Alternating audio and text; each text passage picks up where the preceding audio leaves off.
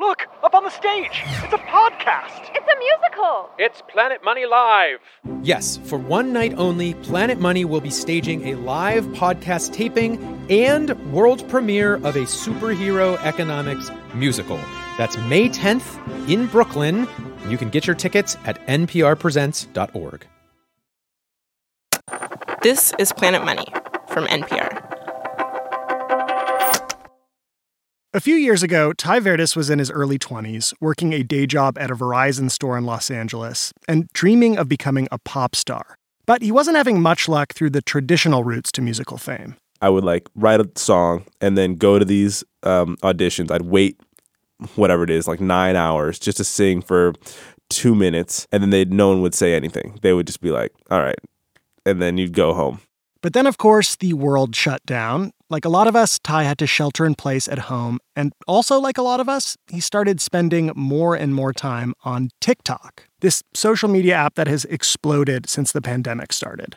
If you aren't totally addicted yet, TikTok is made up of these short, punchy videos of people doing little dance moves or cooking videos or hair and beauty routines, little trends often set to very particular songs.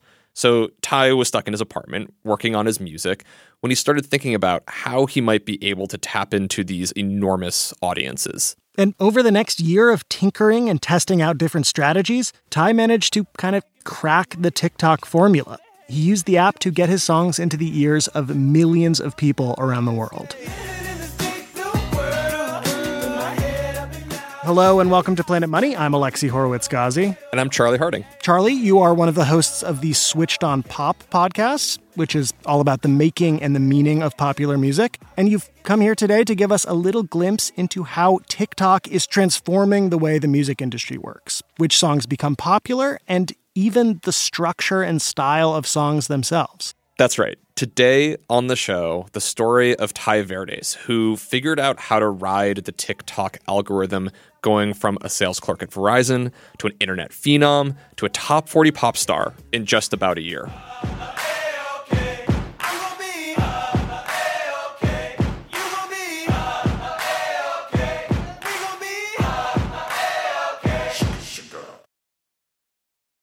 When Tai Verdes started using TikTok, he thought of it like a little musical sandbox where he could try out different strategies for building an audience with almost instant feedback and very low stakes for failure.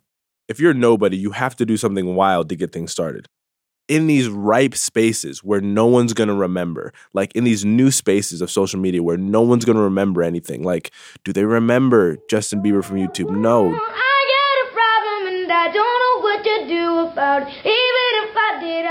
Do they remember Shawn Mendes going on and playing six seconds of a song just trying to show that he's riffing? You know what I'm saying? Who's that hold on tight? Them lips won't let go. That's when you can be experimental and like kind of do that sellout stuff where you're like, hey, let's let's let's amp this up a little bit so that we can get this platform going. One of the first things he tried to get the viral snowball rolling was actually paying people to use his songs in their videos.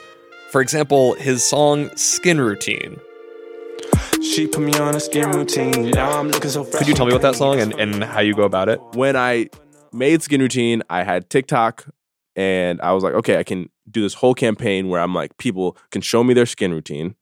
And that'll be the trend. But yeah, I started paying people. Now you're probably thinking, what about the money? The money's important. I like money. The first 100 people to make a TikTok of themselves doing their skin routine to my song, dancing to my song, doing anything to my song, they're gonna get paid out based on these brackets. Like 10 bucks, 20 bucks to use my song in their videos. What happens? Nothing. Nothing happens. I think that maybe it gets a couple thousand streams, but like in reality, I pay these people, they use the song, but no one really gravitates to it. So I was like, you know what? Next song.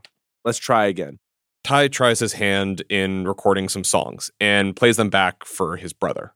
I don't think he likes any of my music. And then my brother told me, you have to hook people in the first two lines.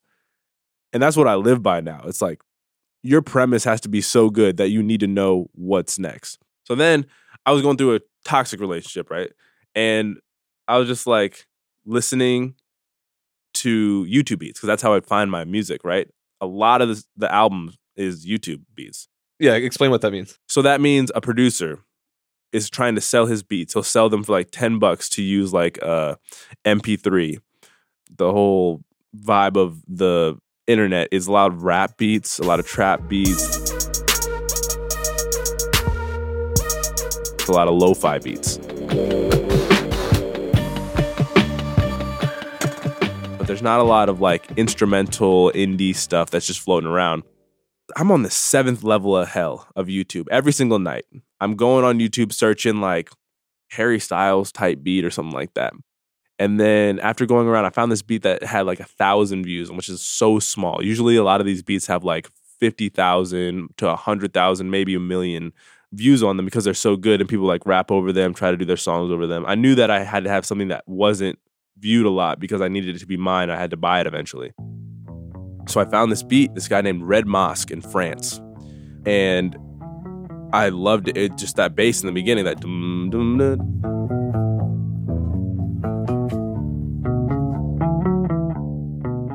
You're a musician. You play piano, Mm. ukulele, guitar, you sing. Yeah. But you kind of find this cheat code of like, I'm going to find fully produced songs and use my best talent, which is the storytelling, lyric, Mm. melody. How do you come upon that way of working?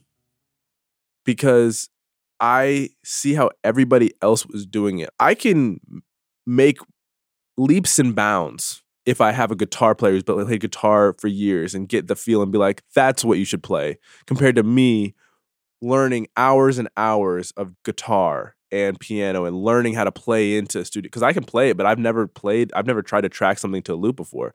I could probably learn how to do it, but I'm not, that's not my goal. My goal was to be a singer and I knew that with my skills right now, that on guitar and piano, ukulele, it wasn't going to sound authentic. Does it change your relationship to the music, knowing that, hey, this is coming off of YouTube as opposed to it's the thing that you did in the studio? No, because it, it, it's about the feel of the song. It doesn't matter where it comes from. I have the whole song written out, and then I have the YouTube beat, and then now I need to structure it to make it have a pre-chorus, chorus, and whatever. I structured it to match the lyrics and whatever. I go and track it. It takes a day. There were some issues with it. Then I go back in like a week and a half, and then I fix it. And then on my drive back, that was the first time I had listened to my own music back on the highway and enjoyed it to the point where I was like smiling, windows down. And it was amazing. So you're vibing to it in the car, Mhm. it's working for you. What happens? I was vibing and I was having a good time, but it wasn't the best. I, it's not like I got out of that car thinking, this is the best song. This song's going to go gold. You know what I'm saying? Like, I did not think that. I thought, all right, this is good enough. That was my entire mindset. This is good enough. Put it on TikTok. And just like his brother had told him, Tai started the song with a catchy opening line, something that might have sounded a bit racy on the radio, but turned out to be pretty well suited to the irreverent tone of TikTok. And then that's when the story starts. That's where you can see it all on TikTok. I, I go in my car, open the door, set up my phone, play the song. She said, You're a player, aren't you? And I bet you got hoes. I said, You don't know me like that. I just go with the flow. And I was like, hey, if this gets a thousand likes, I'm gonna put it on Spotify. I was gonna put it on Spotify anyway. Like I was gonna put on all of it. I was gonna put everything everywhere. Right when I put it up, ten thousand plays, and I never that never happened to me before. What's happening in your mind as you're watching this happen? To be honest, it was so gradual. It was so gradual. I was like, 10,000, this is cool. Because I, I knew 100,000 views wasn't a lot. I've seen people get 5 million views. I've seen people get 10 million views on TikTok. Um, I was like, okay, this is a start. I can start with this. And then I post another video the next day of like the pre chorus. And then it gets another 100,000 views. And I'm like, oh, okay. All right, people. This is another part of my new song called Stuck in the Middle. All right, this is the chorus. Cause we're stuck in the middle of lovers. My song was never a song that went crazy out of the gate. It didn't have a trend. There was nothing attached to it, which I think was a blessing because trends die. Why is it connecting? I think because they're going through the same thing. And some people probably swiped past my video as well. But then some people saw me in their car and they were like, "You're a player, aren't you?" And I bet you got hope. Dang, someone said that to me. Oh, I actually said that to someone, like a girl might say. And then now they're like, "Now I need to go find this song." And in the video, I have a comment saying like, "This song is live. You can go search it. My name is Tai Verdes. You can go search it right now." I just have so much passion for this. But I just released this song, Stuck in the Middle, on Apple Music, and it would mean the world to me if you guys would listen to it. One of my goals is to have one of my singles hit the Billboard charts and then it just leads bleeds into the music. It's crazy because right when I put it on Spotify, you could see people going from TikTok to Spotify. People seem to also re- really connect with the fact that you've got like a day job at the same time. Exactly. And working at the Verizon store. How could I forget the Verizon store? What if I told you that this random college dropout that you're seeing on your screen right now started a Spotify page two months ago? And in that two months, he's gotten 2.5 million streams. Been featured on Rolling Stone. Been number one on the US viral charts. Had a piece written on him on Lyrical Lemonade. And has multiple record deals. And he still works at mother Verizon. That'd be pretty fucking crazy, right? I had like all the heads of all these companies calling me at Verizon during my work break. You know, I was like on with like the CEO of Capitol Records, you know, um, for 15 minutes, and I tell him, "Yeah, sorry, we gotta we gotta reschedule because I have to sell these phones." You know what I'm saying? Like I told people that I worked. Everybody works, and that's something that people relate to. You know, when you see like a Justin Bieber, a Camila Cabello, Shawn Mendes, it's hard to imagine them at Subway. you know what I'm saying? But it's it was easy to imagine me at Subway because I I showed you me at Verizon, you know, working. So now that people have this baseline of like, oh, this is a regular guy that had a job. In reality, I kind of wasn't a regular guy. I had a lot of social media experience. I had a I had musical background. I had like parents that allowed me to go have music. I had a lot of advantages that I'm super thankful for. But um yeah, I think a lot of people love that type of like underdog story. This song has yet more of a life. Like you're telling your story. People Yeah. are connecting with it. They're following you more on TikTok. Yeah. So then I keep going. I keep saying I keep like doing like maybe little parody little dances. I keep talking about the song, reaching different accolades. I meet my managers, Ryan and Brandon, and I showed them the rest of my demos. At this time, while the song was blowing up, it had been like two three months. I had made more songs, and one of the first producers that they introduced me to was Adam Friedman, and then that's how I started making you know more of the album. Was after I met Adam Friedman. What's different in the approach that you all bring to writing? Yeah. Adam Friedman is this producer who has worked with Mike Posner, the Black Eyed Peas, and I had so many questions because I had been just thrust into label conversation.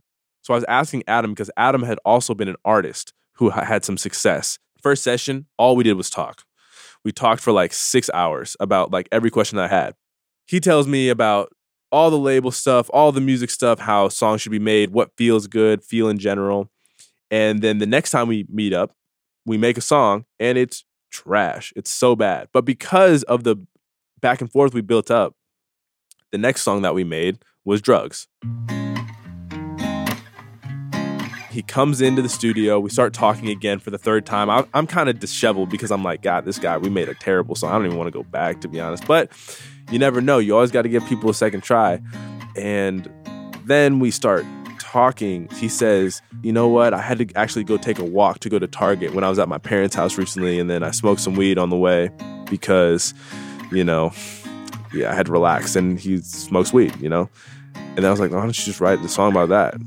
And I was like, Yeah, sometimes you do drugs. Why don't you tell your mom sometimes you do drugs? And I was like, Oh, yeah. Sometimes I do drugs, not hard ones, just ones that change my mind up. Drugs. Can't find Sometimes I do drugs, not hard ones, just ones that change my mind up. That for me was so easy and so real that it was like the first time I was with somebody else that I was, and we were like jumping up and down in a studio, freaking out because we had made something that we thought was just, just super original, sounded good, and felt good. Okay, so what happens after these sessions? So after the sessions, I'm super relaxed, but I'm also not.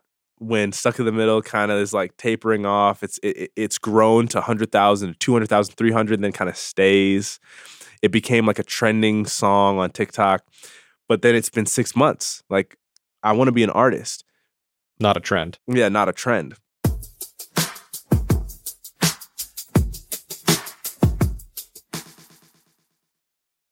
The hardest thing about building a career on social media isn't creating a viral song. It's creating the second one and the third one. Yet Tai Verdes' persistence pays off for him, and his next song, Drugs, is a hit. I decide in October to, put uh, drugs out, and immediately we go viral again. I don't wanna tell my mom I smoked this weed.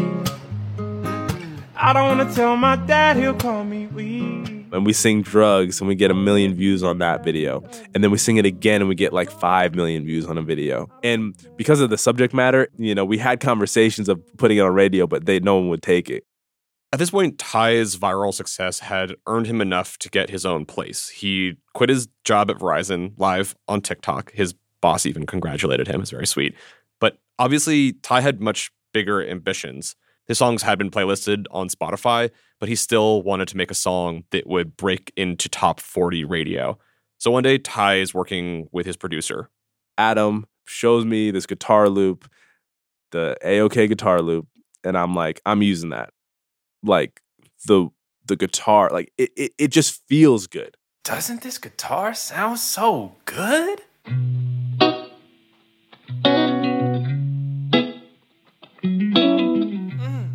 Like I, I I don't know somebody who can listen to that song and be like, nah, that doesn't feel good to me. Unless they don't want to be happy. If you don't want to be happy, the song's not for you. It's probably kind of annoying if you don't want to be happy. but if you do want to, if you do want to just like be a listener and you hear that guitar, it's gonna feel good.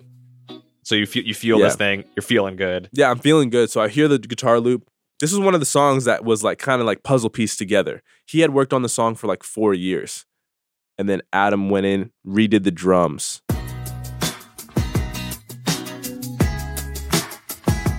And redid the feel of the chorus. And and and uh, tuned up the vocals. And now it sounds like a different type of record. But the thing is the vocal wasn't there yet. I go in and then I hear the song. I'm like, this is okay, but it didn't hit with me right away. But I did love the guitar lick in the beginning. Hmm. I didn't know what it was yet, but I'm using it. And I would listen to it and I was like, this song sounds weird. I don't know why I don't like it. Why don't you move the chorus in the front? Because it didn't used to have living in this big blue world. It didn't used to start at the front. It used to be some verse. Living in this big blue world with my head up in outer space. I know I'll be know I'll be. When I see trouble come my way. So that's what I'm saying about feel is that I like would structure the beat to make it feel the best that I thought possible. Now I go in and I'm like, what can make this song just better? And the hook was so good. I was like, let's just put the hook in the. I didn't like any of the verses. I didn't really like the bridge. Let's just go in, put the hook in the beginning, and then start there. We go in and cut it. Now I go in, write a quick verse, first verse. I wrote that in like I don't know, 30 minutes.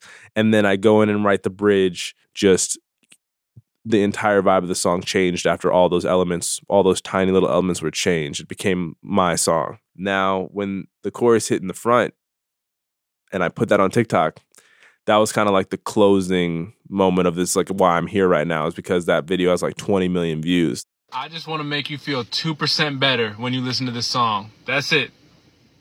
Just two. Ready?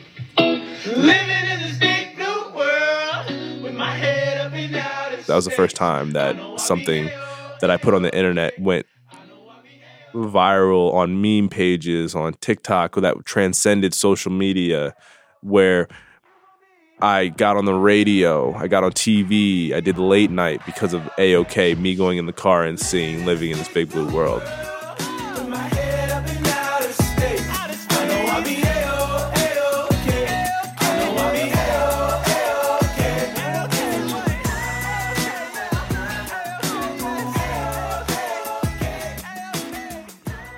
You had said earlier that you knew it was safe to experiment early on things people are going to forget or aren't that important to Yeah. who you're going to be. Mhm. How do you feel about relating so closely to the platform of TikTok and what do you hope to do with that? Nothing, man. It's gonna be gone. I don't really know what's gonna happen next, but I do know this: that you can go on TikTok right now and put a song on TikTok, and the algorithm will put you in front of an audience that you haven't been before, who have never seen you, who will give you their attention. Tai says you can't count on any one particular social media platform. Things are moving way too quickly to know what the music industry will look like in the next few years. What you can do is meet people where they are, one 20 second video at a time.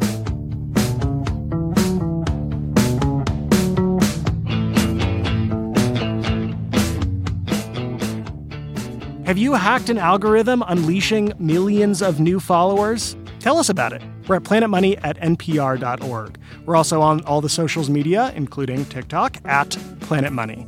The original Switched On Pop episode was produced by Nate Sloan and me, Charlie Harding, edited by Jolie Myers, and engineered by Brandon McFarlane, executive produced by Hannah Rosen and Nishat Kurwa. This adaptation was produced by Audrey Dilling and edited by Jess Jiang, mastering by Isaac Rodriguez. Planet Money's executive producer is Alex Goldmark. I'm Alexi Horowitz Ghazi. I'm Charlie Harding. This is NPR. Thanks for listening.